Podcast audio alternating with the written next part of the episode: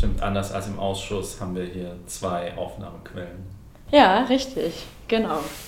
So, und wir sind heute mal nicht im Untersuchungsausschuss, sondern im Gegenwartsgeplapper-Podcast. Hallo Jens, wie geht es dir? Gut, Dankeschön. Cool, das freut mich. Und, und wie heißt du in Gänze? Wer bist du und was machst du? Ja, also in Gänze heiße ich Jens Zimmermann. Ähm, ich bin 39 Jahre alt, komme aus Hessen, ähm, aus der Nähe von Frankfurt. Bin seit 2013 Bundestagsabgeordneter für die SPD. Ähm, mache Finanzen, Digitales, das sind so meine Themenbereiche und nebenbei auch noch äh, gerade Wirecard-Untersuchungsausschuss. Genau, und ähm, dann, ich fange immer an, damit meine Gäste nach ihrer Jugend- und Schulzeit zu fragen. Das war dann auch in Hessen, nehme ich an? Ja, ich habe äh, tatsächlich, ähm, genau, ich bin in, in, in Klein-Umstadt, äh, das ist mein Heimatort. Ich bin aber in Groß-Umstadt geboren. ähm, genau, bin, bin da Kindergarten, Grundschule, ähm, bin dann bei, bei uns aufs Gymnasium gegangen ähm, Schulzeit war bei mir, also Schule ist mir im Prinzip halbwegs leicht gefallen. Ähm, war jetzt aber kein mega super Schüler, war okay und ähm, habe aber vor allem ähm, alles genutzt, was so neben der Schule möglich war und mhm. auch an sonstigen außerschulischen Aktivitäten. Ähm, und muss auch sagen, ich bin, glaube ich, da schon ein Profiteur noch von rot-grüner Schulpolitik in Hessen. Inwiefern? naja, weil äh, zum Beispiel ähm, das äh, bei uns an der Schule hat äh, Mitbestimmung eine wirklich große Rolle gespielt und ähm, zu meiner Zeit war es eben auch noch so, ähm, dass es da so Institutionen gab, die, die Schulkonferenz, wo Eltern, LehrerInnen, SchülerInnen gemeinsam drin saßen und eben auch über Schulpolitik und wie die Schule sich entwickeln soll.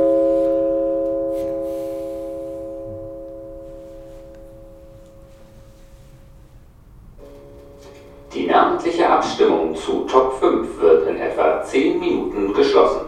Diejenigen Abgeordneten, die ihre Stimme noch nicht abgegeben haben, werden zur Stimmabgabe in die Westlobby gebeten. Die rennen jetzt.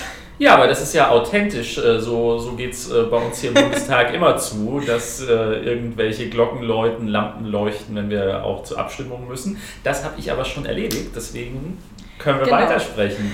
Vorbildlich. Ja, nee, also wir haben in, an unserer Schule gab es eben viele Möglichkeiten, sich, sich auch einzubringen als, als Schüler, als Schülerin und ähm, so, ja, ich habe Schülermitverwaltung gemacht und diese ganzen Sachen und äh, habe das, hab das auch sehr genossen, habe mich da ganz viel ausprobiert und auch ganz viel davon profitiert. Was hat dir daran so am meisten Spaß gemacht? Na, ich habe gemerkt, dass ich selbst ähm, irgendwie als 16-jähriger Schüler was bewegen konnte. Mhm. Also ähm, ähm, ich habe... Äh, immer, ich wollte immer wissen, warum werden irgendwelche Entscheidungen getroffen, äh, warum wird das so gemacht und nicht anders und habe dann auch angefangen, Argumente vorzubringen, wie man das, warum man das nicht vielleicht so und so machen könnte und habe festgestellt, wenn man seine Argumente gut vorträgt und wenn man eine gute Idee hat, ähm, dass man dann tatsächlich auch Leute davon überzeugen kann, Dinge anders zu machen. Und äh, da habe ich auch wahrscheinlich das Glück gehabt, dass ich da auf ein Umfeld gestoßen bin, ähm, wo mir auch damals der Schuldirektor zugehört hat und das irgendwie auch ganz gut fand und das auch gefördert hat. Und das hat mich dann natürlich auch motiviert, da, da dran zu bleiben und weiterzumachen. Okay, und äh, hast du dann auch mit 16 schon beschlossen, du möchtest politisch aktiv werden? Nein, das habe ich nicht beschlossen, aber ich war es halt schon. Also ja. ähm, als Schu ich war Schulsprecher, mhm. ähm, also ne, das ist so Klassensprecher ähm, und dann also ich glaube fest daran, dass es so Weggabelungen im Leben gibt, ja. wo man im Nachhinein sagen kann, boah krass, wenn das anders gelaufen wäre, was wäre dann eigentlich passiert? Mhm. Und ich war da irgendwie so 14 oder so und es gab eben diese Schulkonferenz, da konnten dann drei SchülerInnen reingewählt werden und zwei waren klar und die dritte, für die dritte Stelle hat man noch jemanden gesucht mhm. und der damalige Schulsprecher, der kannte mich und hat dann gesagt, ja Jens, willst du nicht und so. Ich gesagt, naja, mache ich. Und dann gab es halt noch jemanden. Und am Ende hat dieser noch jemand eine Stimme bekommen. Mhm. Und ich habe zwei Stimmen bekommen. Also nämlich meine und die, glaube ich, von dem Schulsprecher, der ich wollte. Ja. Und die anderen hatten halt so 20 Stimmen oder so. Ja. Und ich denke mir immer, boah krass, wenn das, wenn ich da nicht diese eine Stimme da reingekommen wäre, wäre ich da vielleicht gar nicht auf diesen Track gelandet und dann auch Schulsprecher geworden und so weiter. Und ähm. Aber das war eben schon Politik, was ich da gemacht habe. Mhm. Wie bist du denn dann bei der SPD gelandet? Also es gibt, gibt zwei, glaube ich, zwei Punkte. Ich bin, ich komme aus einem sozialdemokratischen Haushalt. Mhm. Ähm, also meine Eltern sind tatsächlich auch beide in der SPD. Äh, mein Papa ist äh, so ein Kommunalpolitiker äh, aus dem Buche. Mhm. Ähm, der war 25 Jahre Ortsvorsteher in Kleinen Umstadt. Mhm. Ähm, und dementsprechend war halt Politik bei uns zu Hause immer Thema. Es war aber meistens eigentlich Kommunalpolitik. Ähm, also insofern bin ich schon da sozialisiert. Aber es war jetzt nicht so, dass ich irgendwie mit 14 da jetzt gesagt habe, so, jetzt kann ich endlich zu den Jusos, sondern ähm, ich bin auch dann erst, glaube ich, so mit 21 überhaupt erst in die SPD eingetreten. Krass. Ähm, und, ähm, aber es war tatsächlich so, dass natürlich irgendwann die Jusos bei mir zu Hause auch mitbekommen haben, hier, der, dieser Schulsprecher da, der Jens, der ist doch, warum ist der eigentlich nicht bei uns und so und bla. Und sie haben mich irgendwann einfach mal gefragt. Haben gesagt, hey, willst du nicht mal hier mitkommen, vorbeikommen? Und dann habe ich gesagt, okay. Ähm, aber es hätte, also muss man so, so glaube ich, muss man schon sagen, wäre das irgendwie, es hätte vielleicht auch eine andere Partei sein können, die mich mhm. einfach gefragt hätte. Ja. Ähm, und dann, dann wäre es vielleicht auch, also es hätten nicht alle sein können, aber es hätte durchaus sein können. Und so, so bin ich dann einfach nach der Schulzeit dann ähm, auch so ein bisschen in der, in der klassischeren Parteipolitik gelandet. Ähm, ich bin dann aber zum Studium äh, nach Bayern gegangen, nach Ingolstadt und ähm, war deswegen dann erstmal so ein klein bisschen auch wieder, wieder weg und äh, habe dann aber Unipolitik dort gemacht. Äh, genau, aber so bin ich, so bin ich dann aber doch in, in, bei der SPD gelandet. Wie alt warst du, als du Abi gemacht hast? Ich war mh, mm, 20. Okay. Und dann bist du direkt nach dem Abi an die Uni oder? Nee, ich habe noch äh, Zivildienst gemacht. Also ah. ich war, ich bin ja doch schon leider mittlerweile einen Ticken älter und zu meiner Zeit mussten die, die Jungs noch Wehrdienst machen. Mhm. Ähm, oder eben, wenn sie äh, verweigert haben, dann Zivildienst. Und ich habe ähm, elf Monate in der ambulanten Pflege gearbeitet. Also ich hatte so einen, so einen kleinen weißen Corsa und bei, bin bei mir über die Dörfer gefahren und habe tatsächlich alte Menschen gepflegt, gewaschen, angezogen, solche Sachen. Und ähm, genau, das habe ich noch dazwischen gemacht. Okay. Würdest du grundsätzlich eigentlich sagen, dass das sinnvoll war, dass man gesagt hat, der Zivildienst, ja, soll, also schadet nicht, wäre eine sinnvolle Sache? Also ich sage mal so, ich war zwischendrin ähm, durchaus auch jetzt so, weil ich schon, also man kriegt nicht wirklich nicht viel Geld mhm. dafür. Also es ist irgendwie, ich habe da 400, 500 Euro im Monat bekommen, habe aber Vollzeit gearbeitet ähm, und fand das irgendwie, ja, keine Ahnung, weil sozusagen ich habe durchaus Tätigkeiten gemacht, ähm, die andere als Hauptberuf ja. gemacht haben. Und ähm, aber ich kann natürlich ähm, rückblickend sagen, das war eine, eine sehr, sehr äh, wichtige und gute Erfahrung für mich. Also auch heute noch, wenn ich im Deutschen Bundestag sitze und wenn es um Pflege geht, habe ich da ganz oft eine sehr starke Meinung dazu und kann mich da in viele Dinge auch reinversetzen, weil ich es wirklich einfach an der Front erlebt habe, wie es ist. Und ich kann auch rückblickend sagen, habe ich was Sinnvolles getan. Ja, total. Also ich habe mhm. total was Sinnvolles getan. Und ähm, ich bin überhaupt kein Freund davon, wie sich unser Bildungssystem gerade im universitären Bereich entwickelt hat, ähm, weil ich war auch dann Dozent an der Uni, habe mit vielen Studierenden, die einen Bachelor gemacht haben und diese, diese alte Geschichte, die irgendwann in so Anfang der 2000er von der Wirtschaft erzählt wurde, die deutschen Absolventen, die sind alle zu alt, die mhm. studieren zu lang. So, ist totaler Blödsinn. Es ist totaler Blödsinn, weil niemand braucht, also sorry, 23-jährige Master-AbsolventInnen weil das, das passt einfach nicht, mhm. äh, weil äh, diese Kombination aus äh, Wissen und Fähigkeitsaneignung plus Lebenserfahrung, das ist diese Kombination und deswegen also bei mir ist es halt wirklich auch so gewesen, ich bin spät eingeschult worden, weil im September geboren. Ich sage mal, ich habe nie was falsch gemacht, habe aber zum Teil drei Jahre länger gebraucht Ja. für meinen Abschluss als andere, weil dann kam irgendwann noch G8 dazu, ähm, dann ist der Zivildienst weggefallen und so weiter. Und Ja. ähm, aber ich persönlich habe irgendwann so mit 30 das Gefühl gehabt, dass ich jetzt langsam erwachsen werde. Ähm, und habe davor auch nie so das Gefühl gehabt, dass ich jetzt irgendwie, dass ich fertig bin. Ja. Und deswegen äh, bin ich überhaupt kein Fan davon, von diesem Stress zu machen, dass auch, äh, dass einfach jungen Menschen heute erzählt wird, äh, wenn du, äh, wenn die Regelstudienzeit sechs Semester ist und du brauchst acht Semestern, dann ist es ein Riesendrama. Nee, ein Riesendrama ist es, wenn man nicht nach rechts und links schaut, wenn man nicht ins Ausland geht, wenn man keine sonstigen Erfahrungen sammelt und wenn man am Ende einfach nur jemand ist, der das deutsche Bildungssystem einfach in einem Ding durchgespielt hat. Ja. Halte ich nichts davon. Okay. Und äh, was hast du denn überhaupt studiert? Ja, ich, ähm, ähm, ich habe Betriebswirtschaft studiert, weil ich Menschen helfen möchte. Nein, es Ah, gab ja. mal, nein, es gab mal, es gab mal, es, also es gab früher mal ein soziales Netzwerk, das war zu meiner Zeit an der Uni total angesagt, das hieß StudiVZ. Ich kenne noch SchülerVZ. Genau, und ähm, das war ja äh, quasi einfach Facebook kopiert, Mhm. aber es war in Deutschland ultra verbreitet. Voll.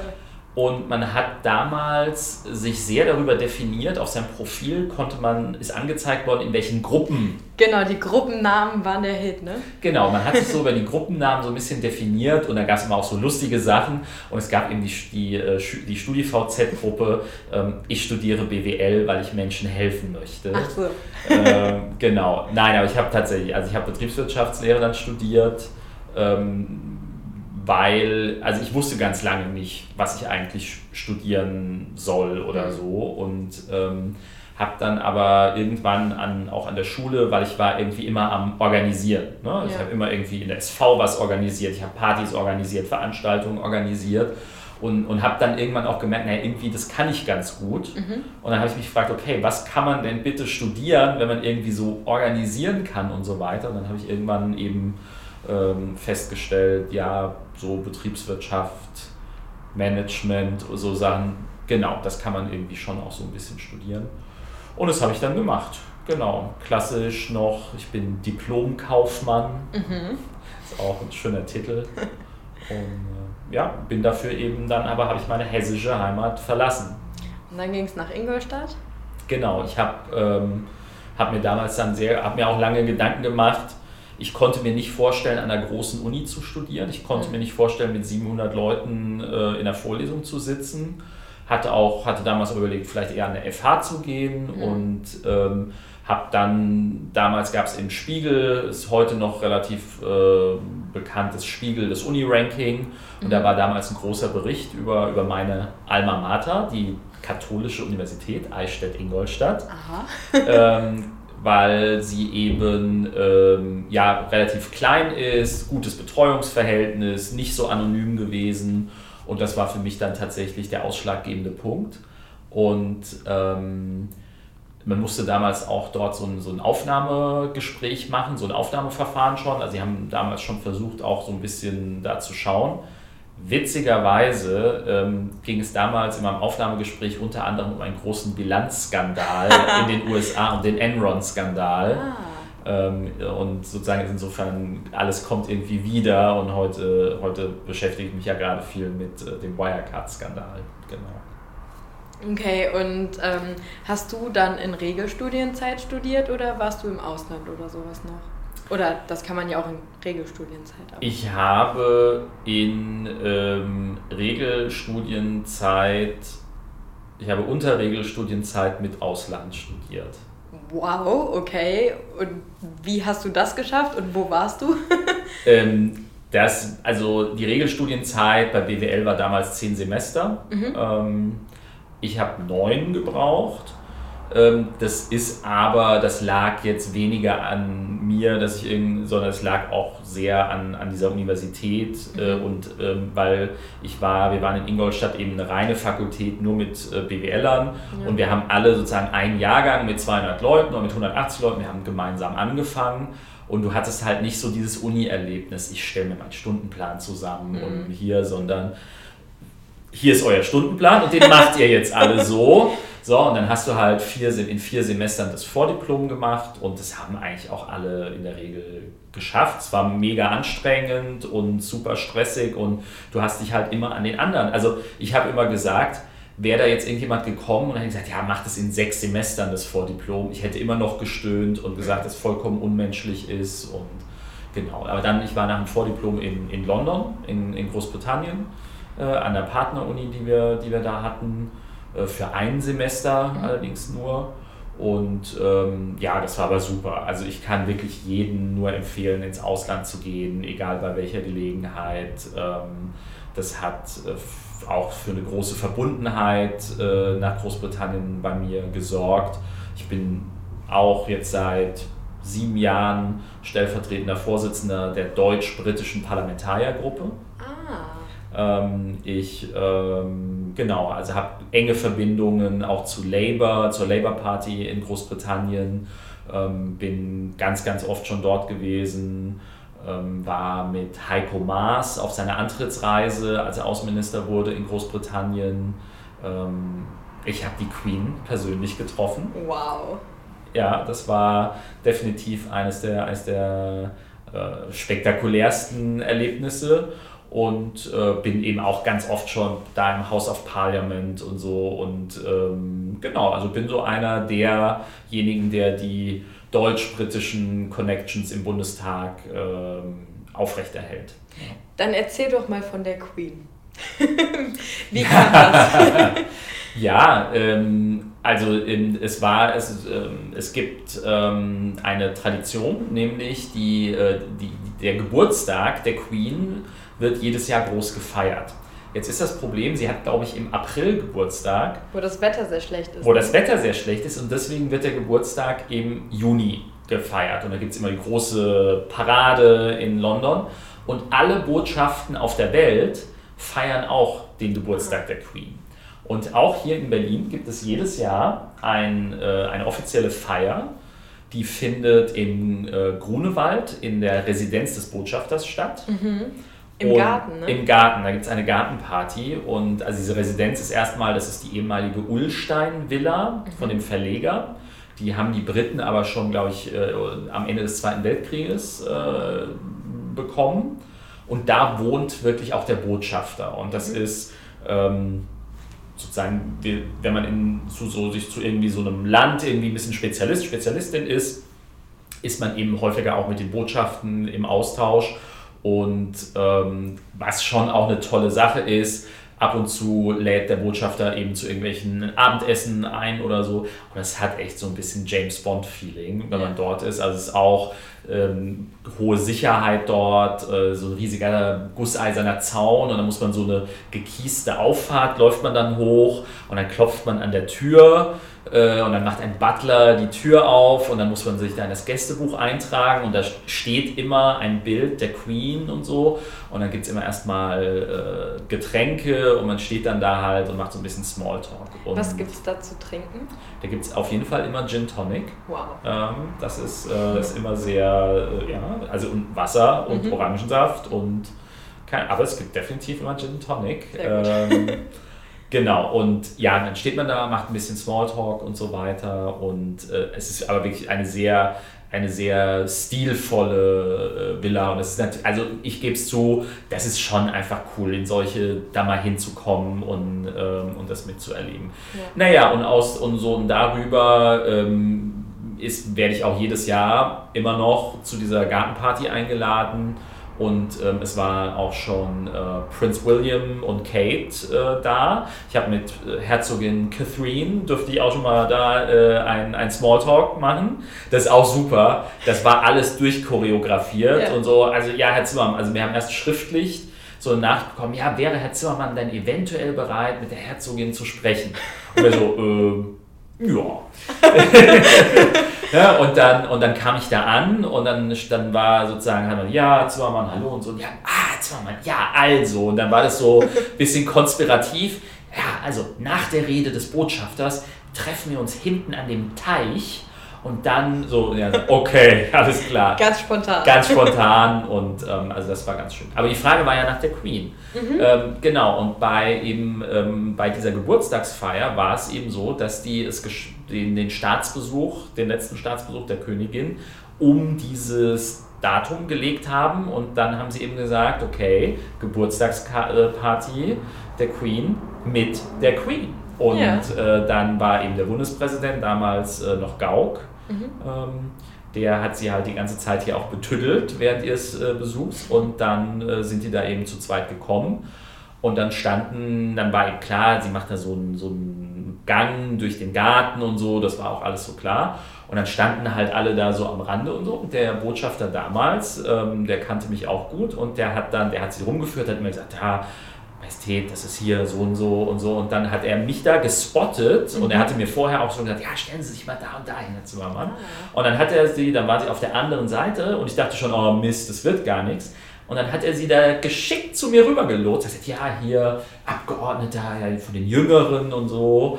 Ne, und da hast du auch vorher, gab es extra so, so Zettel bekommen, wie man sie anzusprechen hat und so. Mhm. Ich meine, da sind wir jetzt sozusagen dann auch also ne, ich bin ja kein Monarchist, äh, mhm. sondern bin ja Republikaner so gesehen, äh, aber trotzdem, also es ist einfach, sie ist eine Erscheinung, ähm, ich meine, sie ist über 90 Jahre alt ähm, und äh, ihr Mann war ja mit dabei, Prinz Philipp, dem es damals auch schon, der war auch schon, dem hat man seine über 90 noch ein bisschen mehr angesehen, aber mhm. trotzdem, es war so total cool, wie so ein rüstiges Rentner-Ehepaar im Urlaub. Ja. Und, und sie, hat, sie, hat, sie hat das Sagen und er ist immer da, ne? das ist ja diese Geschichte, er ist mal zwei Schritte hinter ihr. Ja. Und es war auch so lustig, weil sie ist mit dem Botschafter, hat alle Leute begrüßt mhm. und er ist dann so da hinterher und hat die ganze Zeit irgendwelche zotigen Witze gemacht oder so. Mhm. Und ähm, genau. Also es war es natürlich nur dann zehn Sekunden irgendwie, aber ich habe ihr die Hand geschüttelt, wir haben uns darüber unterhalten, äh, über, äh, dass sie, sie hat Verwandtschaft bei mir in der Nähe. Ach cool. Ja gut, die haben ja überall Verwandtschaft ja. irgendwie. Ähm, ja. aber tatsächlich haben die da irgendwie, der, der Charles war auch vor 20 Jahren mal bei mir im Wahlkreis, mhm. weil, der, weil ich bei mir einen sehr bekannten Biolandwirt habe. Mhm. Und der, also Prinz Felix zu Löwenstein, der ist äh, ziemlich bekannt, der ist auch äh, Vorsitzender vom Biolandverband mittlerweile, glaube ich. Ähm, und Prinz Charles ist da ja auch im Organic-Anbau äh, von Lebensmitteln mhm. groß drin. Dem habe ich auch mal die Hand geschüttelt. Prinz Charles und Camilla waren ja irgendwie vor zwei oder drei Jahren hier. Ja. Und äh, da stand ich dann vorm Adler und dann haben die eine Runde gemacht und dann durfte man denen auch die Hand schütteln. Ähm, und ich habe dann das Bedürfnis gehabt, Camilla mitzuteilen, dass sie Lippenstift auf den Zähnen hatte. Aber ja, das ist meine Story mit den Royals. Ich weiß gar nicht, ich weiß gar nicht, aus irgendeinem Grund konnte ich damals nicht, die, da war nämlich auch wieder die, also die versuchen immer rund um dieses Event ja. da irgendwelche Promis äh, nach Berlin zu holen. Ähm, ja, leider, leider, äh, Harry, Harry hat es nicht nach Berlin geschafft. Äh, mhm. Meghan, die sind ja jetzt raus aus dem Game. Ja, aber die kriegt man doch bestimmt trotzdem mal nach Berlin. Ich meine, die Stadt ist ja interessant genug auch für eine Schauspielerin und ein. Was ist er jetzt eigentlich? Ex-Royal? Ja, er ist ein Ex-Royal, ja. Also es gibt bestimmt eine nettere ja. äh, äh, Bezeichnung dafür, aber im Prinzip ja, ja, ja. stimmt. Nice. Cool. Ja, Mensch, die Queen treffen. Das wäre auch mal was. und ähm, die Kontakte zur Labour-Partei, die hast du dann aber während des Studiums und während des Auslandssemesters schon knüpfen können oder kam das dann nach und nach? Nein, das kam, das kam dann eigentlich erst danach. Also ich habe äh, damals an meiner Uni auch, also ich habe noch, ich habe tatsächlich zu Hause noch meinen Labour-Parteiausweis weil ich habe irgendwie nur angekreuzt, dass ich da bei Young Labour irgendwelche Infos haben will. Ja. Und kurze Zeit später kam meine Parteimitgliedschaft irgendwie, wobei das auch in Großbritannien ein bisschen lockerer insgesamt mhm. gehandhabt wird. Also es ist nicht so ein großes Ding wie in Deutschland. Ähm, nee, aber diese, das, das, kam eigentlich dann auch erst während meiner Zeit dann als Abgeordneter. Ähm, die Friedrich-Ebert-Stiftung, es gibt ja die politischen Stiftungen, mhm. äh, die haben ein Büro in London Und äh, die haben mir da zum Beispiel auch sehr geholfen. Äh, wir organisieren da jedes Jahr auch ein, ein, ein Forum, wo äh, eine ganze Reihe von SPD-Abgeordneten und Labour-Abgeordneten sich immer abwechselnd in Berlin und London treffen. Und, ähm, aber man muss halt echt auch so ein bisschen hinterher sein. Also ich mhm. fahre eben dann ganz bewusst, äh, versuche ich regelmäßig nach London zu reisen, um, um die Leute auch zu treffen. Oder wenn da eine Delegation nach Berlin kommt, stehe ich immer als Ansprechpartner zur Verfügung. Ähm, ich schreibe Weihnachtskarten und so weiter, weil man muss wirklich, äh, man muss aktiv dranbleiben, sonst, äh, wir haben alle so viel zu tun, mhm. kann man diese, diese Beziehungen nicht aufbauen. Und äh, da bin ich aber echt ganz froh, ähm, dass das äh, geklappt hat. Und das ist bei uns, muss man sagen, so in der sozialdemokratischen Parteienfamilie ähm, wirklich total cool, weil ähm, egal wo man hinkommt, man irgendwie man gehört zusammen und da ist sofort immer eine hohe Bereitschaft da, ähm, sich dann auch auszutauschen und so. Das ist auf jeden Fall immer sehr cool. Das klingt sehr gut. Und ähm, als du dann aus London zurückgekommen bist, warst du dann erstmal weiterhin in Ingolstadt? Genau, ich bin aus London zurückgekommen und habe dann, äh, hab dann mein, mein Hauptstudium äh, fertig gemacht. Ähm, ich war äh, habe damals dann noch ein längeres Praktikum bei der Lufthansa gemacht. Ähm, das, war, das war auch noch sehr cool. Was hattest du da so für Aufgaben im Praktikum? Ich war äh, damals bei der, ähm, bei der Lufthansa School of Business Management Programme. Also ich war quasi in der internen, in der internen Führungskräfte Weiterbildung. Mhm das war, das war damals, das war sehr cool ähm, und es war auch damals super spannend, äh, das Unternehmen, so, so einen großen Konzern kennenzulernen. Ähm, habe da ganz viel mit, mitnehmen können und, ähm, und, und auch viel gelernt. Das war, das war, das war sehr, sehr cool. Genau, dann habe ich, hab ich in Ingolstadt äh, mein, mein Hauptstudium äh, zu Ende gemacht, habe äh, meine, also hab meine Diplomarbeit im Bereich Dienstleistungsmanagement geschrieben. Mhm. Ähm, ja, Dienst, also ist alles so, da geht es halt um, um Kundenbindung, Kundenzufriedenheit, ähm, ja, alles so was, was halt Dienstleistungen betrifft. Mhm. Und ähm, genau, war, war 2007, 2007 fertig. Mhm und habe dann aber dort auch äh, von, von meinem Doktorvater dann das Angebot bekommen, ähm, eben an der Uni auch also zu arbeiten als, als wissenschaftlicher Mitarbeiter. Mhm. Ähm, ich hatte ehrlicherweise das ähm, nicht, auf dem, nicht auf dem Zettel. Also ich hatte eigentlich eher so, ich hatte immer noch Kontakt zur Lufthansa und hatte eigentlich so überlegt, hey ja, könnte ich mir gut vorstellen, weil ist von Frankfurt natürlich, äh, ist ja direkt vor der Haustür bei mir. Mhm. Und dann kam aber das Angebot so, ja, Herr Zimmermann, können Sie sich nicht vorstellen, hier bei uns am Lehrstuhl anzufangen und äh, eben dann auch zu promovieren. Und dann habe ich das so ein bisschen überlegt und ähm, ich hatte früher auch mal durchaus überlegt, ob ich nicht vielleicht Lehrer werden könnte oder ja. so. Und, aber hatte irgendwie die Vorstellung, dass also für immer Schule war, hat, fand ich nicht so, war nicht mein Ding. Bisschen abschreckend wahrscheinlich. Ja, genau, nee, ich dachte, okay, nee, ist zu wenig Abwechslung. Und ja. dann, weil, weil bei, bei mir in der Uni die wissenschaftlichen MitarbeiterInnen äh, sehr viel auch so in die Lehre eingebunden waren schon immer, habe ich gedacht, ja, das wäre ja vielleicht so eine coole Idee, eben das sowas nochmal zu machen. Mhm. Und dann habe ich da, da habe ich zugesagt und äh, bin sozusagen dann auch da an der Uni geblieben erstmal. Und wie lange warst du dann noch an der Uni? Äh, genau, ich habe ja gesagt, hier Regelstudienzeit. ähm, nee, ich bin äh, bis, äh, ja, das ist, ist sozusagen, äh, mein, mein Doktorvater ist Ende 2011 in Ruhestand gegangen. Mhm. Ich habe dann noch ein, ein Semester quasi den Lehrstuhl vertreten. Das war eigentlich dann auch nochmal ganz cool, ja. sozusagen, weil da gab es noch keinen Nachfolger. Äh, und ich war sozusagen dann so derjenige, der da noch Vorlesungen gemacht hat und alles Mögliche. Das, war, das war sehr cool. Ähm, genau, aber ich war ähm, alles in allem, bis ich dann da, also war ungefähr fünf Jahre. Ich mhm. habe ähm, Anfang, dann Anfang 2013 hatte ich mein Rigorosum, mhm. also das ist so die Verteidigung der, der Dissertation.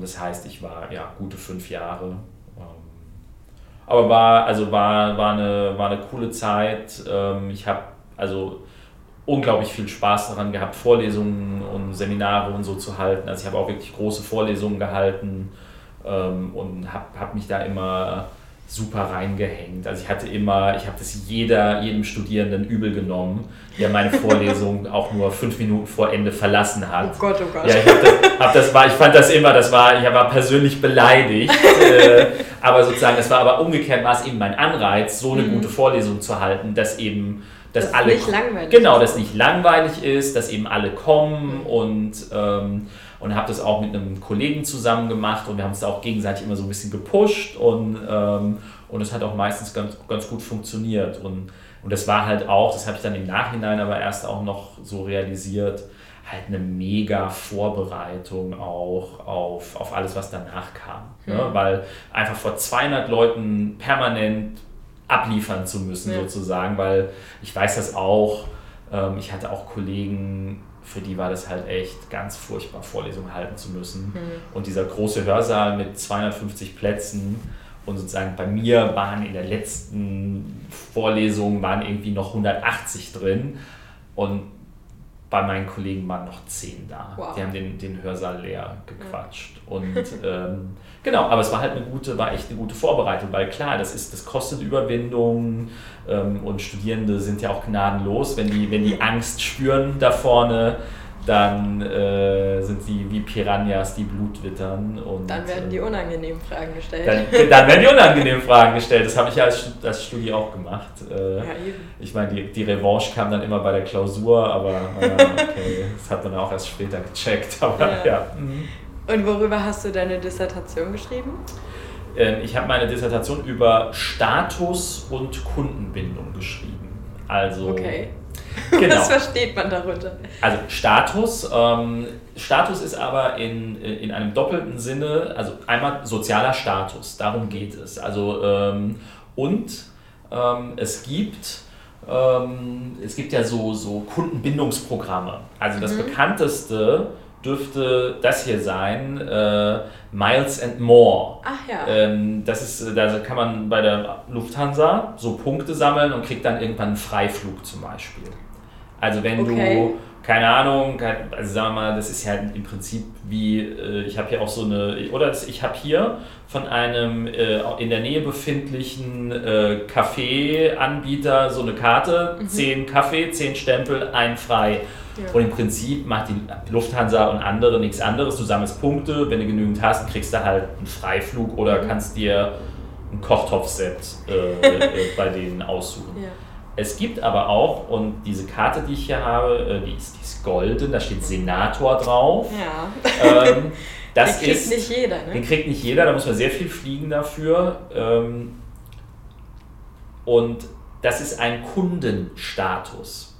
Aha. Also wenn du eben äh, sehr viele Punkte bekommst, wirst du irgendwann, bei Lufthansa bist du erst Frequent Traveler mhm. Äh, und dann wird man irgendwann Senator und dann gibt es noch, dann wird man Hon Circle Member. Und mit jedem dieser Kundenstati bekommt man zusätzliche Privilegien. Also mhm. du darfst in die Lounge, das bei, bei vielen Leuten, die flie häufiger fliegen, ist das das Wichtigste, dass sie in die Lounge dürfen. Ja, wenn du in die Lounge darfst, hey, dann gehörst du dazu. Ich habe immer nur davon gehört. Genau, genau. Und das ist zum Beispiel auch, ne, das wäre so, so der Klassiker, ähm, wenn man irgendwo im, im Job ist, so als Jobanfängerin und mit, mit der Chefin unterwegs ist und man fliegt und sagt, ich nehme dich mit in die Lounge. Mhm. Das ist so. So, und genau hier, es gibt einen Film, ähm, der heißt Up in the Air. Ist mhm. ähm, mit George Clooney. Mhm. Und dieser Film beschreibt meine Dissertation. okay. Es geht einfach darum, was, warum funktioniert das? Ja. Also warum lassen sich Leute davon beeindrucken oder irgendwie ihr Verhalten ändern, nur damit sie so ein, von einem Unternehmen so einen Status verliehen bekommen. Mhm. Es ist wirklich so, Leute machen Flüge, die gar nicht notwendig sind, mhm. um über so ein Punktelevel zu kommen, dass sie zum Beispiel diesen Senatorstatus bekommen. Und das Ding war, in der wissenschaftlichen Literatur hat man immer nur diese Bonusprogramme äh, untersucht gehabt. Ja? Also du, du hast 100 Punkte, kriegst, ein, kriegst einen Kaffee. Mhm. Und ich habe gesagt, nee, mich interessiert dieser Status ja. und vor allem diese Kombination auch mit dem sozialen Status. Also ich habe mir dann die Sinusmilieus angeschaut. Was also ist das? Sinusmilieus sind eine Beschreibung der deutschen Gesellschaft. Ah. Ähm, und sie, das ist so eine Matrix und da sind die Leute eingeteilt in ihre äh, quasi in ihre, hm, wie soll ich sagen, gesellschaftspolitische Ausrichtung, also so von konservativ bis hin zu total liberal-libertär. Und sie sind quasi nach ihrer wirtschaftlichen Lage sortiert. Und dann hast du, hat man so eine, so eine Matrix. Mhm. Und dann gibt es zum Beispiel dann entwickeln sich daraus eben so Milieus, das sind dann so Bubbles und man kann dann eben so ein bisschen schauen, okay, welches Milieu, wie ist es so zusammengesetzt und, und ich wollte einfach wissen, wer, welche Kundentypen gibt es und wer reagiert eigentlich auf solche Dinge und warum. Ja. So, und da ähm, äh, habe ich dann eben rausgefunden, naja, dass es eben echt Leute gibt, die auch diesen Kundenstatus nutzen, um ihren sozialen Status nach außen zu kehren. Mhm. Also diese Geschichte am Flughafen so, komm, ich nehme dich mit in die Lounge. Das, damit kann ich transportieren, ey, ich, ey, ich bin Business Traveler, ich Mhm. bin wichtig, ich, äh, ich, ich fliege so viel, dass ich hier in die Lounge darf. Oder, und es gab so, so eine anekdotische Evidenz am Anfang, ähm, dass es bei diesen ganzen Beratern, ja, so von den Unternehmensberatungen und so, ist auch, sind diese ganzen Sachen super wichtig, weil das ist auch so ein bisschen so ein Kastendenken oben, unten. Und ähm, damals war gerade die Finanz- und Wirtschaftskrise, so 2008, 2009. Und dann musste eingespart werden bei diesen Beratungen. Und dann durften die Berater nicht mehr Business Class fliegen, sondern mussten in die Economy.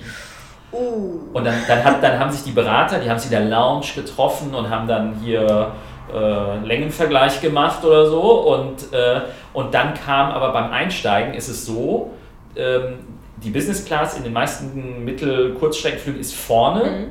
und die darf als erstes einsteigen. Und alle anderen, die dann einsteigen, müssen an dir vorbeilaufen.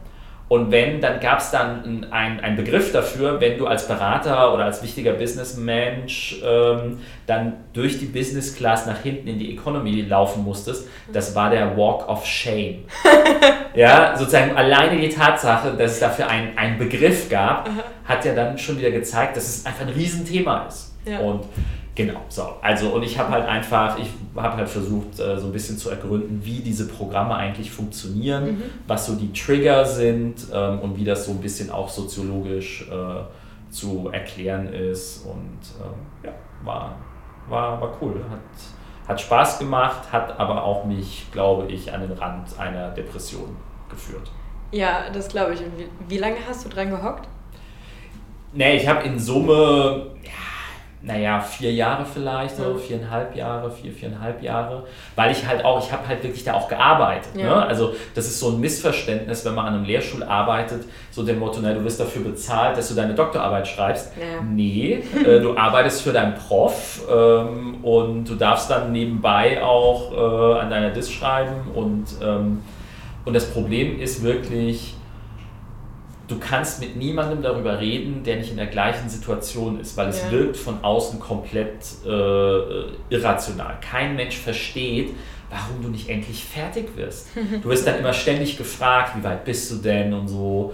Und, und, und die Leute verstehen es nicht, aber ähm, es ist wirklich dann, es ist eine sehr große Belastung für viele. Ähm, und also und ich meine das durchaus ernst. Also es war jetzt bei mir nicht so, es war nicht dramatisch, aber sozusagen rückblickend würde ich sagen, ähm, dass äh, wahrscheinlich, wenn ich irgendwann mal zum Psychologen da gegangen wäre in der Hochzeit, wahrscheinlich die irgendeine milde Form von Depression durchaus äh, diagnostiziert hätten. Und, ähm, und ich weiß, dass das vielen Doktorandinnen und Doktoranden so geht. Dass, deswegen viele brechen es auch einfach ab. Mhm. Ähm, Und ich würde auch behaupten, es ist eine der größten Leistungen am Ende, äh, zumindest so in, also in vielen Fächern, es wirklich auch durchzuziehen. Hm. Das ganze Ding dann wirklich auch zu Ende zu bringen. Und, ja. Dann bist du wahrscheinlich sehr froh, dass du das durchgezogen hast, oder? Ich auf jeden Fall. Ich, also und es, äh, ja, bin, ich bin froh, dass ich es durchgezogen habe und ähm, ja, oder, und war da, war da am Ende auch, war schon auch stolz drauf, das zu Ende gebracht zu haben und so, weil, weil gerade so am Ende ähm, steht man dann schon irgendwann immer wieder dann so vor dem Punkt so, ah, ich habe keine Lust mehr und man will dann irgendwie alles hinschmeißen. Mhm. Und, ähm, aber ich habe einfach auch einen super Doktorvater da auch gehabt, der, äh, der mich da dann auch durchgelotst hat und äh, also, ne, man, also so im Nachhinein denkt man dann immer, das denken glaube ich viele, so die zweite, zweite Dissertation würde dann deutlich leichter werden, weil man dann viele, also man hat ja auch so, man, man, man, man denkt, hey, es ist eine Doktorarbeit, ja, und dann, boah, das muss alles perfekt sein und es mhm. muss alles hier und man, man, man, und man baut sich permanent neue Hürden selber auf mhm. und die, ähm, deswegen ist es so wichtig, dass man einen guten Betreuerin oder Betreuer hat, damit die einem helfen, Entscheidungen zu treffen und ja. so. Okay, denkst du über eine zweite Doktorarbeit nach? Nein, ganz, ganz sicher nicht. Das ist, das ist eine Sache, die man einmal in seinem Leben macht. Reicht das auch? Äh, ja, das reicht. Okay, alles klar. Und äh, dann warst du während der Studienzeit parteipolitisch aktiv. Und ähm, wie waren so da deine Stationen vielleicht? Genau, also das, das ist auch durchaus sehr klassisch. Bei den Jusos war ich dann im Kreisvorstand äh, bei mir. Man muss auch dazu sagen, ich habe nie, also ich war während meines Studiums ganz viel auch zu Hause. Also mhm. meine, meine damalige bis vor kurzem Lebensgefährtin äh, die ist halt, die habe ich kurz bevor, also ein Vierteljahr bevor ich nach Ingolstadt zum Studium gegangen bin, sind wir zusammengekommen. Oh. und äh, deswegen war ich einer der nicht so sehr gemochten Wochenendheimfahrer. Mhm. Das heißt, ich war sehr viel zu Hause und habe deswegen aber auch immer so ein bisschen den Kontakt äh, äh zur Politik zu Hause äh, behalten. Ähm, habe da auch dann immer noch so ein bisschen kommunal, ein bisschen was gemacht und bin dann ähm, auch 2006 ähm, in, in den Stadtrat gewählt worden mhm. bei uns, weil ich eigentlich auch dachte, ich bleibe nicht mehr so lange da in Goldstadt. ja. Aber ich hatte auch keine volle Stelle und war deswegen dann auch während meiner äh, Zeit am Lehrstuhl immer nur so drei, vier Tage in Ingolstadt und dann konnte ich das auch sozusagen so neben, neben einer, wenn man so eine halbe Stelle am Lehrstuhl hat, äh, so vor sich hin promoviert, mhm. kann man sehr gut nebenbei auch noch Politik machen. Ah ja, okay. Das ist aber auch eine große Gefahr, äh, weil man natürlich dann auch vielleicht manchmal den Fokus verliert. Ich habe dann, ähm, das hat sich dann noch ergeben, 2008 habe ich für einen, für einen Kumpel von mir, ähm, der hat für den Hessischen Landtag kandidiert, mhm. damals die berühmte Wahl in Hessen mit Andrea Ypsilanti. Mhm. Ähm, ja, das war möglicherweise vor deiner Zeit. Ist, äh, ja. für, die, für, die, älteren äh, ZuhörerInnen, das war eine, ganz, war eine relativ bekannte Wahl damals in Hessen. Okay, warum? Ähm, ja, es ging damals die Wahl, also in Hessen, es, es gibt einen Begriff eigentlich, für, der für lange Zeit galt, das waren die berühmten hessischen Verhältnisse. Aha. Die hessischen Verhältnisse haben quasi gesagt, keine klassischen Mehrheitsverhältnisse sind möglich. Mhm. In Hessen gab es zum Beispiel das erste rot-grüne Bündnis damals. Ähm, das war mit Joschka Fischer. Als Joschka Fischer hessischer Umweltminister wurde, da gab es auch diese berühmten hessischen Verhältnisse, weil die Grünen waren plötzlich im Landtag drin und deswegen hat, ging irgendwie SPD, FDP hat nicht hingehauen, CDU, FDP ging nicht und irgendwie musste man neue Mehrheiten finden. Und nach der Landtagswahl 2008 in Hessen war es eben so, Rot-Grün hatte keine Mehrheit, Schwarz-Gelb hatte keine Mehrheit und es war eben ganz schwierig. Aber Rot-Rot-Grün hätte eine Mehrheit gehabt. Und Andrea Ypsilanti ist eine dezidiert Partei Linke mhm. gewesen damals in Hessen und ihr Gegenkandidat war Roland Koch. Mhm. Das genaue Gegenteil. Der Stahl, also man hat immer in Hessen von der CDU von der Stahlhelm-Fraktion gesprochen, weil sie, so, weil sie ultrakonservativ waren. Ja. Und, äh, und Andrea Ypsilanti hat einen fulminanten Wahlkampf damals gemacht und ist quasi auf Augenhöhe mit der CDU durchs Ziel gegangen.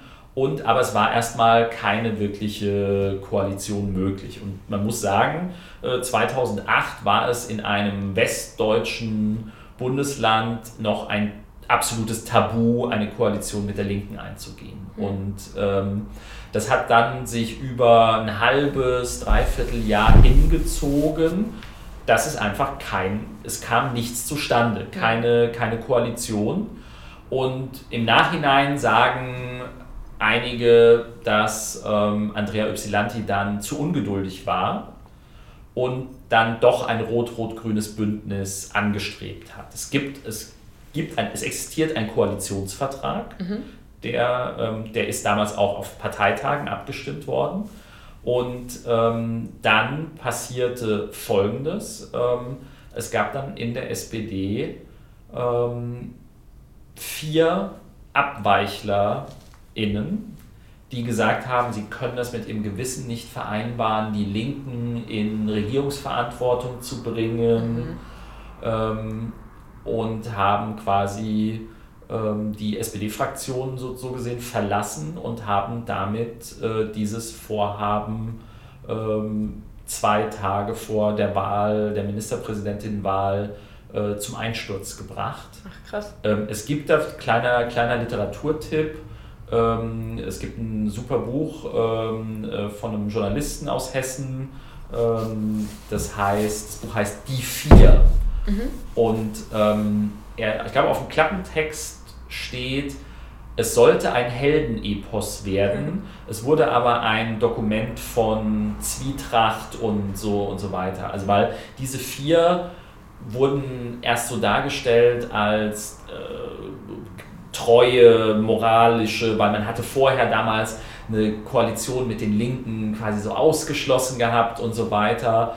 Ähm, aber es hat sich dann am Ende herausgestellt, dass das echt eine ganz miese Nummer war von Zwietracht und so weiter. Und so, und das ist die, deswegen, also kann ich jedem empfehlen, Landtagswahl Hessen 2008, ähm, sozusagen, es bereitet mir noch immer körperliche Schmerzen und äh, die SPD in Hessen hat sich bis heute auch nicht davon erholt. Mhm. Ähm, es gab dann Neuwahlen, ähm, die SPD hat äh, das schlechteste Ergebnis äh, dann seit langem da eingefahren gehabt und ähm, Genau, und dieser Zeit war ich mittendrin, weil ich für einen Landtagsabgeordneten noch äh, einen Tag die Woche gearbeitet habe. Ich habe für ihn Pressearbeit gemacht, Presse- und Öffentlichkeitsarbeit. Ähm, und das war mein, auch mein erster wirklicher Kontakt mit hauptamtlicher Politik. Mhm. Ähm, und ähm, genau, es, war, es hat nur ein Jahr gedauert, mhm. weil dann ist er leider bei, der, bei den Neuwahlen aus dem, Bund, aus dem Landtag rausgeflogen. Ah. Genau, und dann, äh, ja, ich habe weiter Kommunalpolitik gemacht äh, auf Kreisebene. Ich habe, äh, Wahlkämpfe sind eine große Leidenschaft schon immer von mir gewesen. Ich habe es geliebt, immer mhm. auch schon in Wahlkämpfen zu unterstützen. Habe viele, viele Wahlkämpfe organisiert, ähm, auch, auch für, meine, für meine Vorgängerin, die heißt Erika Ober, für die habe ich äh, schon als Student sehr viel Wahlkampf gemacht ähm, und ja, und 2009 hat äh, jemand für die SPD da in meinem Wahlkreis kandidiert und ich war damals sehr unzufrieden, weil ich fand, er war, er hat keinen guten Wahlkampf gemacht, ich war sehr unzufrieden. Und damals kam für mich so dann der, der Gedanke auch auf so ein bisschen auf, boah, ich glaube, ich hätte es besser gekonnt. Ja. Und ähm, genau, und das war dann so ein bisschen so, wo, wo das dann vielleicht so der erste Gedanke da entstand, vielleicht auch nicht nur Kommunalpolitik zu machen. Und wie, wie bist du dann hier gelandet? Also von der Kommunalpolitik mit diesem äh, Gedanken, den du da hattest, wie, wie war der Weg hier in dein Büro? ja, also ähm, es gibt ähm, politische Karrieren ähm, und Startups mhm. haben eine Sache gemeinsam. Ähm, die meisten scheitern daran, dass sie nie in die Tat umgesetzt werden. Mhm. Also es gibt ganz viele Leute, die haben irgendwelche coolen Geschäftsideen, ja. aber sie trauen sich nicht, den ersten Schritt zu machen und, und es einfach zu versuchen. Ja. Und es gibt ganz viele Menschen, die von der politischen Karriere träumen, die mhm. sich vorstellen könnten, Bürgermeisterin zu werden, die irgendwie eben Abgeordnete oder Abgeordneter. Und die meisten trauen sich nicht, diesen Schritt zu gehen und zu sagen, da gab es mal auch einen Buchfilm von Harpe Kerkeling, Ich kandidiere. Ah, mit Horst Schlemmer. Horst Schlemmer, ich kandidiere. Und das ist der entscheidende Punkt. Ja. Das machen die meisten nicht. Die meisten sagen diesen Satz nicht. Es gibt auch einen Grund, weil in dem Moment, in dem ich sage, ich kandidiere, bringt das die Möglichkeit mit, zu verlieren. Ja. Und zu verlieren ist doof. Es, es, macht keinen Spaß, es tut weh. Mhm. Und das ist eine Hürde, die ganz viele nicht überschreiten. Und ich hatte das Glück irgendwie sozusagen, also bei mir war so nach 2009, nach der Bundestagswahl, habe ich damit mit diesem Gedanken gespielt, weil ich, wie gesagt, ich hatte echt den Eindruck, ey, bevor nochmal, sorry, so jemand kandidiert, dann kandidiere ich.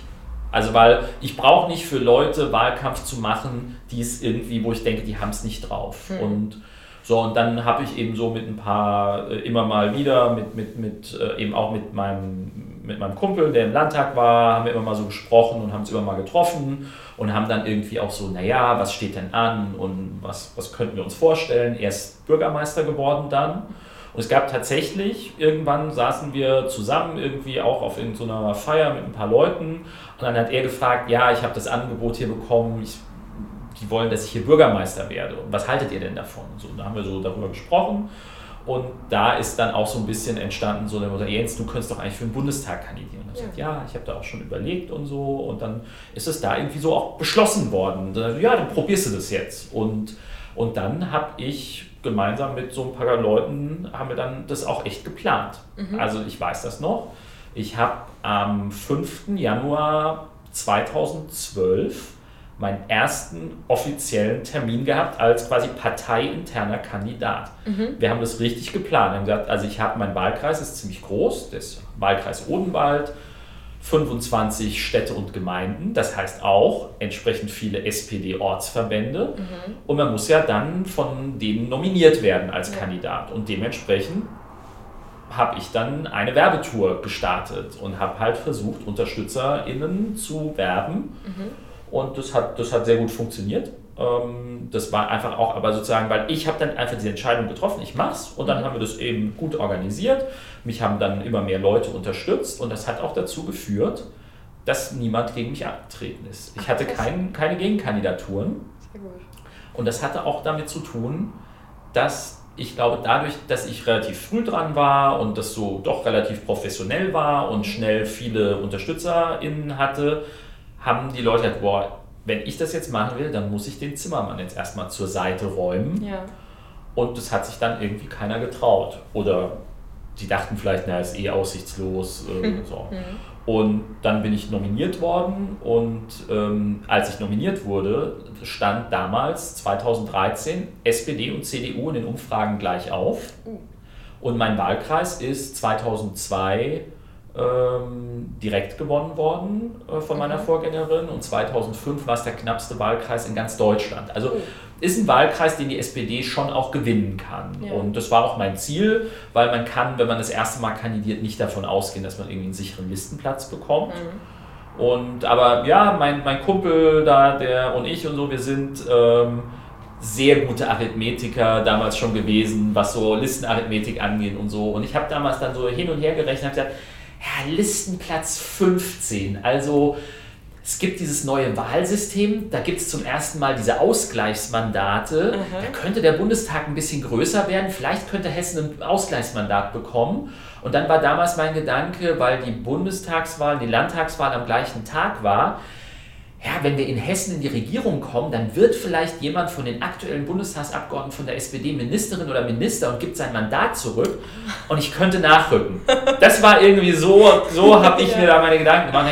Und deswegen habe ich gesagt, ich möchte gerne auf Listenplatz 15 und der ist eigentlich realistisch, weil das wäre der erste Platz von jemandem, der noch nicht kandidiert hat, also der zum ersten Mal kandidiert und so. Also das, das wäre okay, da würde ich mhm. nichts durcheinander bringen, ich würde alle Senioritäten und so und es war ein Ziel.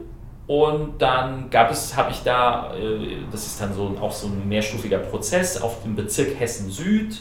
Habe ich eine Kampfkandidatur gemacht, Aha. auch gegen jemanden, den ich sehr, eigentlich sehr schätze, äh, ein Kollege. Und ich habe damals auch, glaube ich, mit einer Stimme Mehrheit diese Kandidatur gewonnen. Und es ist wieder eine dieser Weggabelungen, von denen ja. ich damals gesprochen habe. Und es hat damals, es war damals, haben alle relativ, es war, war nicht, es war kein Drama, mhm. weil alle dachten, hey, es geht um aussichtslosen Listenplatz. Also ihr hattet eine Kampfkandidatur um Listenplatz 15. Yes. Wie sah es denn dann auf den oberen Rängen Da gab es keine. Es war die einzige so. Kampfkandidatur, die es gab. Okay, aber wie kam es, dass ihr beide Listenplatz 15 haben wolltet? Naja, weil er auch, er hat auch zum ersten Mal kandidiert mhm. und sozusagen, und wir haben im Prinzip, ne, wir haben so äh, Hierarchien und Seniorität, also dass die, die schon drin sind, die sollen auch vorne wieder stehen, das haben wir alles anerkannt. Ja.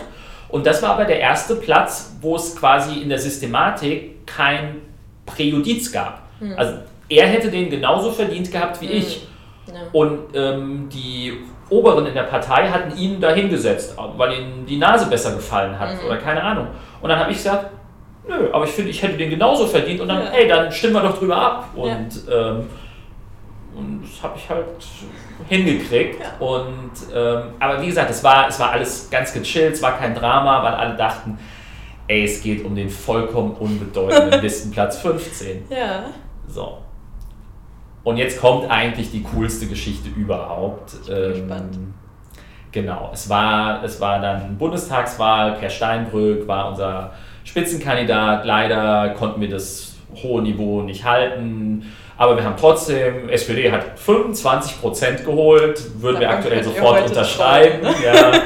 ähm, und ähm, es war eine, es war eine äh, lange Nacht. Ähm, ich habe leider meinen Wahlkreis nicht direkt gewonnen, mhm. weil damals die CDU mit Angela Merkel 41 Prozent geholt hat, knapp an einer absoluten Mehrheit vorbei. Mhm und wir haben ganz lange Wahlparty in der Gaststätte, waren ganz viele Leute da. Der Wahlkampf ist total cool gewesen. Mhm. Ne, junger Kandidat, neue Ideen, waren alle voll engagiert. Ja. Und am Ende und dann der Wahlabend ähm, und ähm, naja, irgendwie um Mitternacht haben wir die Wahlparty aufgelöst, mhm. weil ähm, es stand kein Endergebnis fest. Mhm. Es sah aber so aus, dass ich es halt nicht knapp nicht schaffen werde. Ja. Es sah dann um 3 Uhr nachts mal kurz so aus, dass ich war ich kurz drin. Oh. aber dann kamen irgendwo noch ein paar Stimmen für eine andere Partei rein und ich bin wieder wupp. Hm. War sozusagen der erste unter dem Strich. Ich war der erste SPD-Kandidat, der nicht mehr reingekommen ist. Aua. Und das war, das war natürlich schon irgendwie sehr traurig, ne? weil wenn du, wenn du eindeutig verlierst oder so, dann okay, dann ist es wenigstens Aber eindeutig. So knapp. Aber du wusstest, okay, Mist, es hat so viel hat gefehlt und das ist dann auch krass, weil zwei Tage später oder also du, du hast dein Kalender ist voll, mhm. du bist on fire und dann ist der Wahlabend und dann ist der Montag und dein Kalender ist leer. Ja. Es ist einfach nichts, es ist eine gehende Leere. Dann kommen so um 10 Uhr morgens die ersten Mails rein, so von wegen, dass du deine Drecksplakate doch jetzt gefälligst endlich abräumen könntest. Und es würde dir ja auch ganz recht geschehen, dass du da jetzt nicht reinkommst und so. Ähm, und dann bist du natürlich erstmal so ein bisschen leer und so und musst dich erst wieder sortieren. Ich sag mal so, ich bin nicht angetreten mit der Erwartung, dass es auf jeden Fall klappt. Ich habe immer gesagt 50-50. Und ich konnte damit leben ich habe viel, sehr, super viel positive Rückmeldungen bekommen und was schön war, ich habe auch, als ich das verloren habe, viele positive, aufmunternde Rückmeldungen bekommen von ganz vielen Leuten, die sagen, es war so ein cooler Wahlkampf, du hättest es echt verdient gehabt mhm. und so, so. Und ich hatte so einen Wahlkampfbus gehabt, so einen uralten Mercedes Sprinter und der war komplett beklebt mit Aufklebern. Der war aber nur geliehen, den musste ich wieder zurückgeben. Schade. Ähm, und, ähm, und das war dann so ungefähr so zehn Tage nach der Wahl.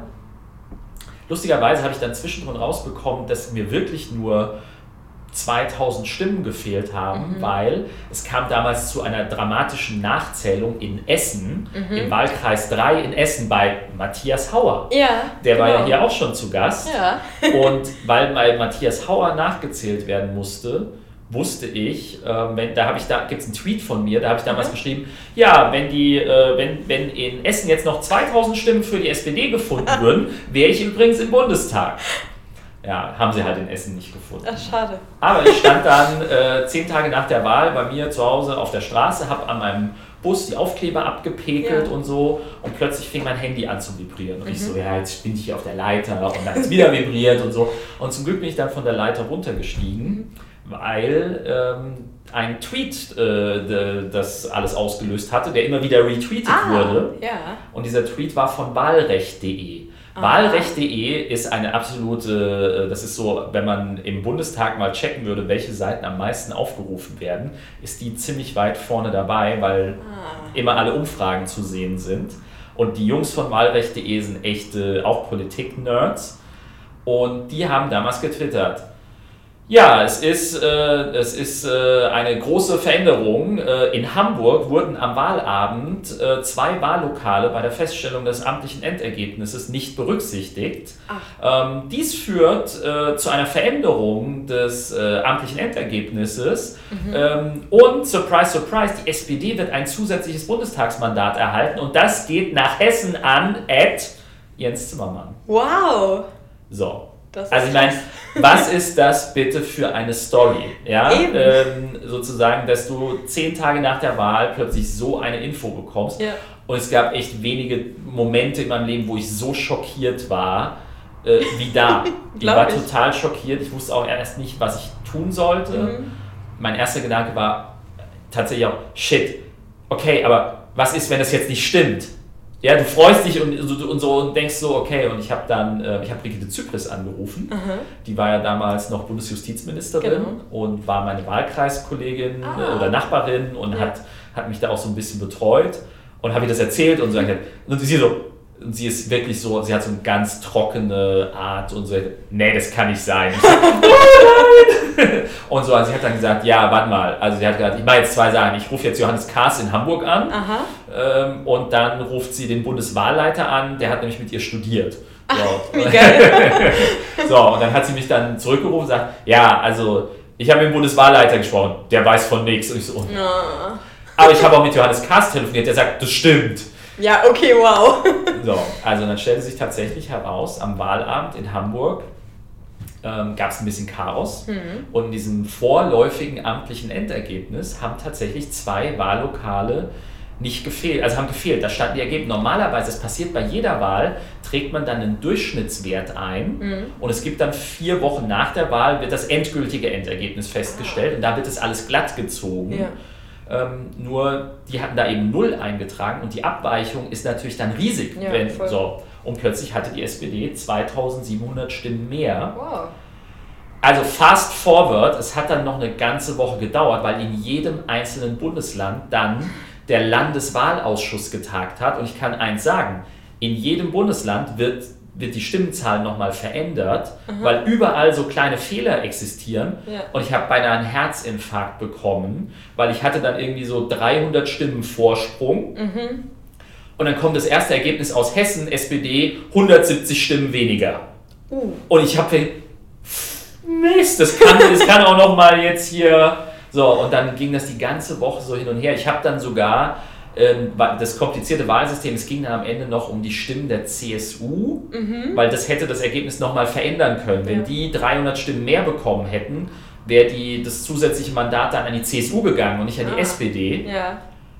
Ich habe dann jemanden nach München zu dieser Sitzung geschickt, äh, äh, ein Mädel, die hat dann später auch Praktikum bei mir gemacht. Die, die ich kannte von zu Hause, die hat in München studiert, hat gesagt, ah. kann ich da auch im Dirndl hingehen? Da ich gesagt, ja klar, das ist in Bayern, das ist, fällt überhaupt nicht auf. Und dann war halt, das ist so eine ganz dröge Veranstaltung, wo einfach nur so Zahlen vorgelesen ja. werden, aber es muss öffentlich sein. Ja. Und da stand ein junges Mädel im Dirndl, saß dann da und dann sind die alle, Entschuldigung, junge Frau, haben sie sich irgendwie im Raum gesagt, nein, nein, ich bin hier, ich bin Wahlbeobachterin und so. ah, Sie sind Wahlbeobachter für wen? Ja, für Herrn Zimmer und so. Naja, und der, der allerletzte, das allerletzte Bundesland war Brandenburg.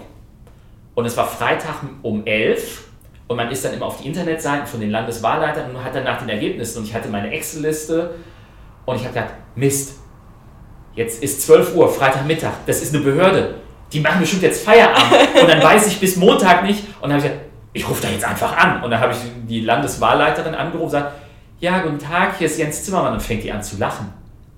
Also, aber warum lachen Sie denn jetzt? Sagt sie, ja, ja, Herr Zimmermann, Sie sind ja persönlich. Sag ich, äh, ja, aber woher kennen Sie mich? Ja, die Herren von Wahlrecht.de, die haben schon bei mir angerufen, die haben mir alles erklärt.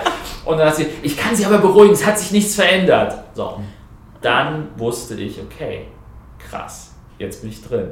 Ja. So, und so bin ich dann äh, vier Wochen nach der eigentlichen Bundestagswahl überhaupt hier reingekommen. Dann hat Frank-Walter Steinmeier bei mir angerufen, der war ja damals Fraktionsvorsitzender, hat gesagt, ja, Jens hier, voll cool und ähm, hatte mega viel Presse, weil es dann halt eben so eine lustige Story war. Und, äh, ja, so, äh, so, bin ich hier, so bin ich hier gelandet.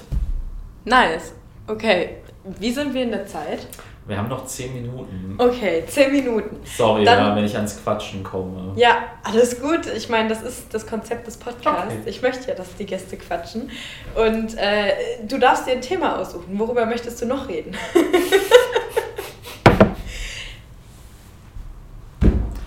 äh, da bin ich jetzt, äh, da bin ich jetzt überfragt. Ähm, Wie stehst du denn zu Wirecard? Nein, darüber reden wir jetzt nicht. Okay. Nein. Ich, ich meine, da gibt es auch genug andere Podcasts, habe ich gehört. Habe ich auch gehört. ähm, ähm, boah, das ist eine gute Frage. Ähm, also, ähm, ich kann, aber ich kann noch eine lustige Geschichte erinnern, äh, erzählen. Also, ähm, eine Hero-Geschichte so ein bisschen. Das klingt super. Ja, super. Selbstlob, ja, es ist auch wieder total cool. Aber naja, aber es ist eine ganz, ist eine ganz nette Geschichte, ähm, die eben ähm, ist in einem ein, ein weiterer Buchtipp. Mhm. Ähm, Alleiner kannst du nicht sein. Äh, unter anderem von Peter Dausend, ähm, ist, ein, ist ein krasser Einblick ähm, in die Arbeit des Bundestages und auch in das Leben der Abgeordneten und ähm, der hat mich auch interviewt und ähm, ich habe eine Lobbying-Geschichte, äh, weil das viele Leute immer interessiert. Ist ja jetzt gerade auch großes Thema. Wir beschließen ja jetzt das Lobbyregister endlich, mhm. ja, nach dem x-ten Skandal.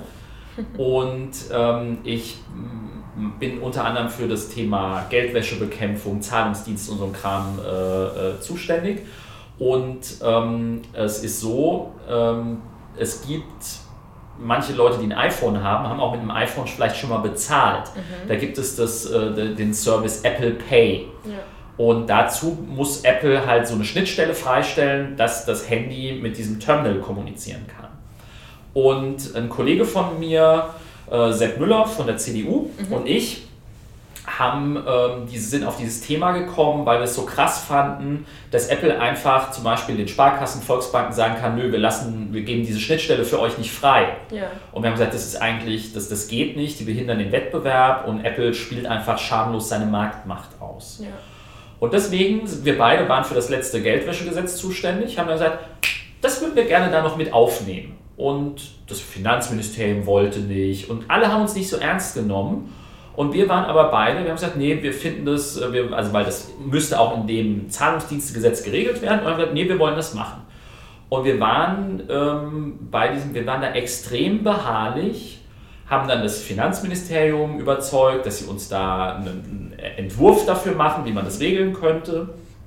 Und dann gibt es immer öffentliche Anhörungen zu Gesetzen. Und da haben wir das nur so ganz am Rande angesprochen. Und dann kam erst hier der große Digitalverband, der Bitkom, und hat dann bei uns angefragt, was es denn damit auf sich hätte. Und dann haben wir gesagt, ja, wir wollen, wir wollen, dass Apple Pay, dass Apple diese Schnittstelle freistellen muss. Und dann, dann ist die Hölle über uns losgebrochen.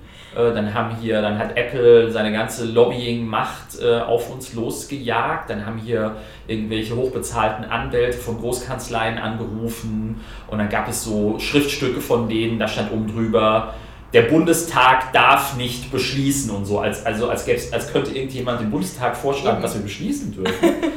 ähm, und das Ganze mündete dann sogar darin, dass, äh, also ich habe dann irgendwann, irgendwann haben wir gesagt, okay, wir reagieren da jetzt nicht mehr.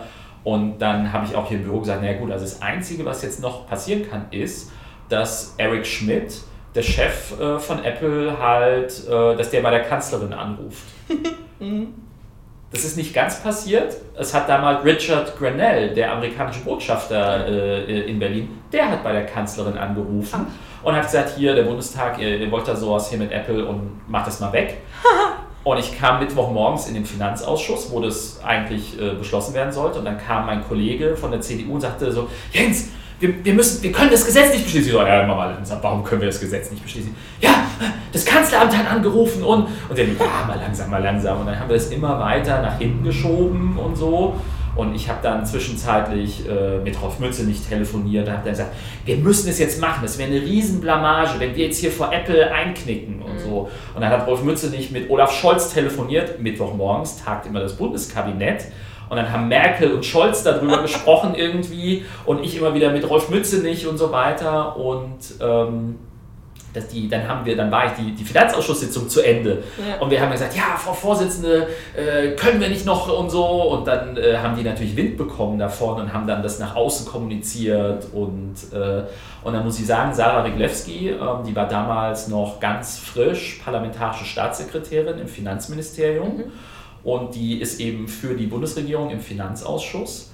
Und die hatte da auch Nerven wie Stahl und hatte dann auch Olaf Scholz dran und dann, haben, dann hat die CDU irgendwann gesagt, okay, also ja, sie würden zustimmen, aber das Finanzministerium soll erklären, dass es keine verfassungsrechtlichen Bedenken gibt.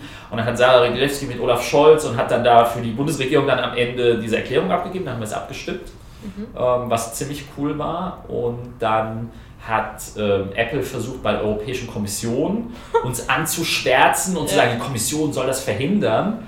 Lustigerweise ähm, ist der zuständige Mitarbeiter bei der Kommission ein ehemaliger Mitarbeiter von Lars Klingbeil gewesen. Ah. Äh, und, aber wir, also er wusste nicht, dass ich das damit zu tun habe, aber ich habe ihn Monate später getroffen und wir haben uns darüber unterhalten. Er hat gesagt, ja witzig, die E-Mail von Apple, die ging bei mir ein. Und ja. aber die Kommission hat gesagt, ja, nee, was wollten wir hier? Und ähm, ja, also lange Rede, kurzer Sinn, wir haben es tatsächlich beschlossen. Ja. Und es ist, ähm, es ist einer der wirklich coolsten Tage auch äh, als so als Parlamentarier gewesen weil ja ganz viele immer fragen, was kannst du als einzelner Abgeordneter überhaupt ausrichten. Mhm. Zwar ich nicht alleine, wir waren zu zweit, aber wir haben echt an dem Tag zu zweit ähm, äh, ja, Apple in die Knie gezwungen ähm, und das war, das war sehr cool und es war, glaube ich, auch, äh, und es ist auch einfach wichtig, das auch zu erzählen, dass es möglich ist. Ähm, die haben natürlich alles versucht, ähm, mhm. in die Wege zu leiten, aber wir waren so ein bisschen einfach schlauer, weil wir einfach genau wissen, wie der, wie der Hase hier läuft. Und mhm. ähm, genau, das ist noch eine ganz nette Geschichte, finde ich. Wie seid ihr beide denn darauf gekommen, also dass ihr euch zusammengetan habt? ja, ja, wir, wir, ja aber wir, wir sind halt die Berichterstatter für das Thema und sitzen mhm. häufiger bei so Gesetzesvorhaben dann zusammen. Ah, okay. Und, ja. nice. Ich muss leider Schluss machen. Hast du ganz fix noch eine Idee für einen Folgentitel? Dann bist du auch entlassen. oh Gott, ähm, die hessischen Verhältnisse. Mit Jens Zimmermann? Ja. Dann haben wir den. Super. Ganz herzlichen Dank. Macht keinen kein Stress, äh, lasst euch Zeit, ich muss nur ganz schnell mich jetzt hier einwählen.